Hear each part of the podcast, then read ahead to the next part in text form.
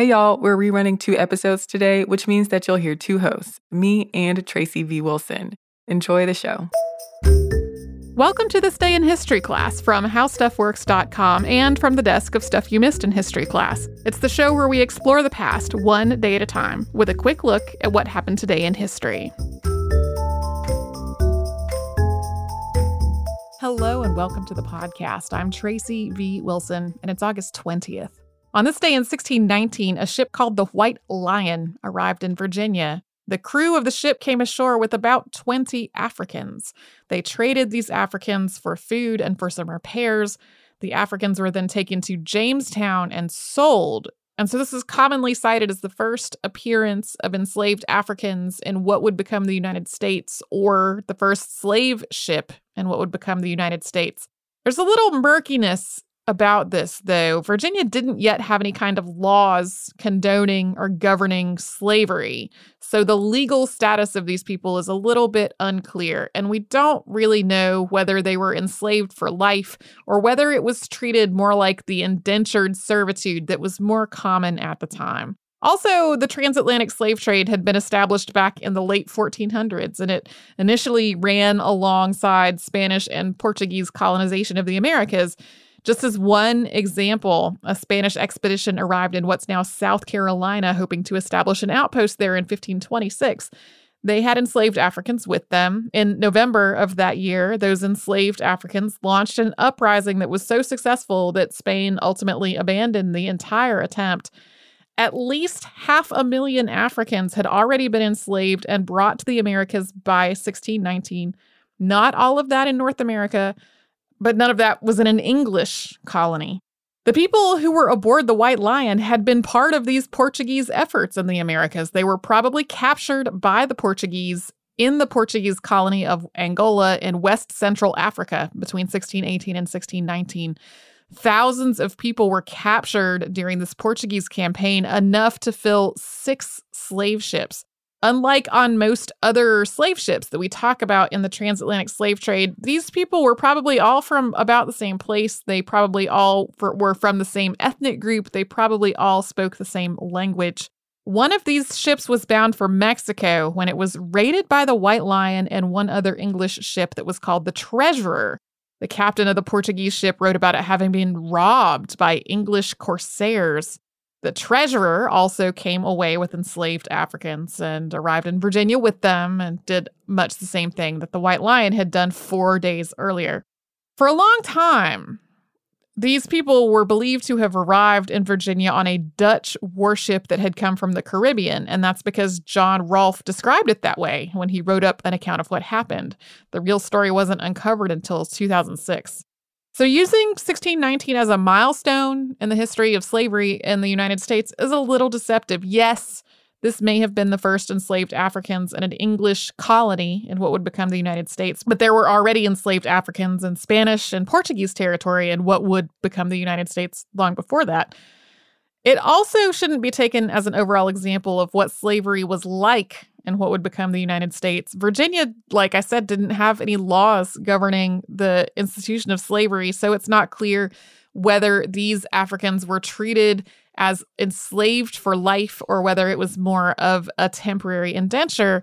The first person we know who was documented to be enslaved for life was in 1640 in the what would be the United States and the colony of Virginia recognized slavery by law in 1662. So it was almost 50 years after the White Lion by the time there was actually a law in Virginia detailing how slavery would work. Over time, the institution of slavery evolved so that not only was it lifelong, it was also hereditary and it was also tied to a person's race. Thanks to Christopher Hasiotis for his research work on today's episode and to Tari Harrison for her audio work on all of these episodes. You can subscribe to This Day in History class on Apple Podcasts, Google Podcasts, and wherever else you get your podcasts. And you can tune in tomorrow for a revolution that established a whole new nation which had its own ramifications in other parts of the world.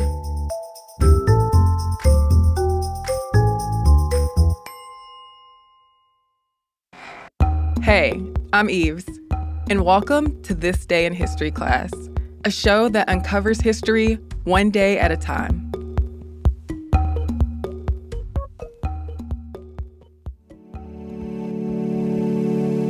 The day was August 20th, 1858. British naturalist Charles Darwin and Alfred Russel Wallace published the first printed formal exposition of the theory of evolution by natural selection.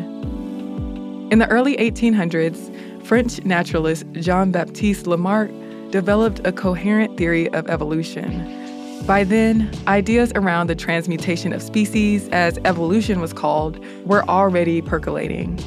And during these years, the principle of natural selection had already been recognized.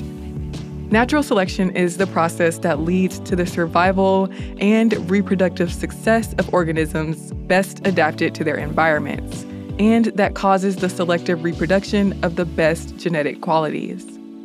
But Darwin and Wallace's work put a spotlight on natural selection. After reading Robert Chambers' book, Vestiges of the Natural History of Creation, Wallace became intensely interested in figuring out how evolution works. He traveled and collected and studied plants and animals. In 1854, he left for an expedition to the Malay archipelago and spent years studying specimens, writing, and contemplating evolution.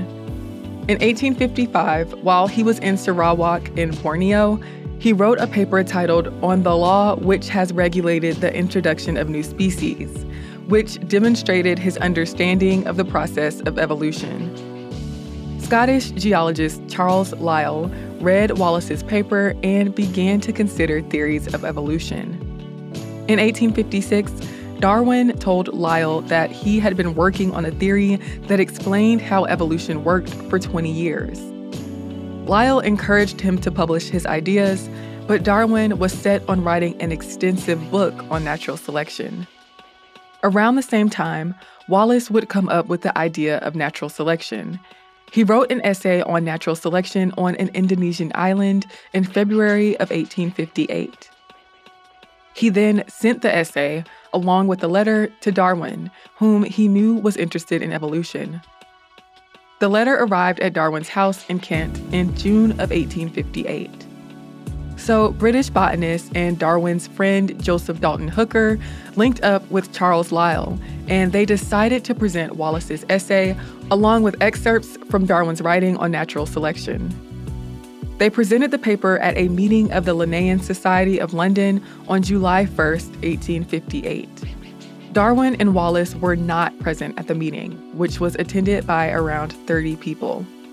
On August 20th, the paper was published in the Journal of the Proceedings of the Linnean Society, Zoology.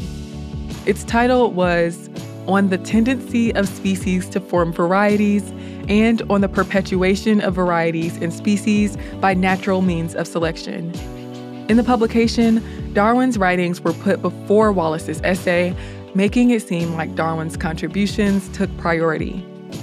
The paper included extracts from Darwin's 1844 manuscript of a work on species and an abstract of a private letter Darwin addressed to American botanist Asa Gray in 1857 to show that Darwin's views had not changed between 1844 and 1857. The paper also included Wallace's essay titled On the Tendency of Varieties to Depart Indefinitely from the Original Type. In the introduction to the paper, Lyell and Hooker say that both Darwin and Wallace conceived the same theory and can, quote, claim the merit of being original thinkers on the topic, and that both of them unreservedly placed their papers in our hands. But that was not the case. Wallace later said that his essay was printed without his knowledge and without any correction of proofs. The paper was reprinted in other magazines.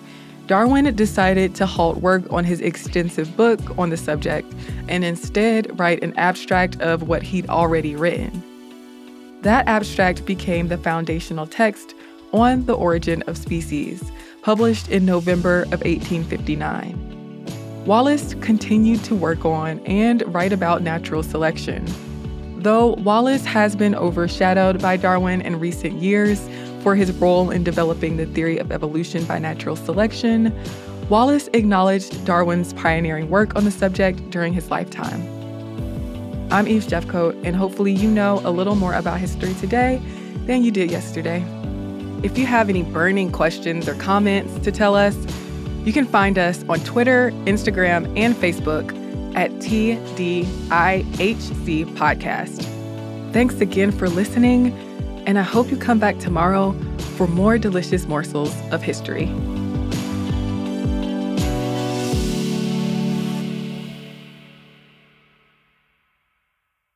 For more podcasts from iHeartRadio, visit the iHeartRadio app, Apple Podcasts, or wherever you listen to your favorite shows.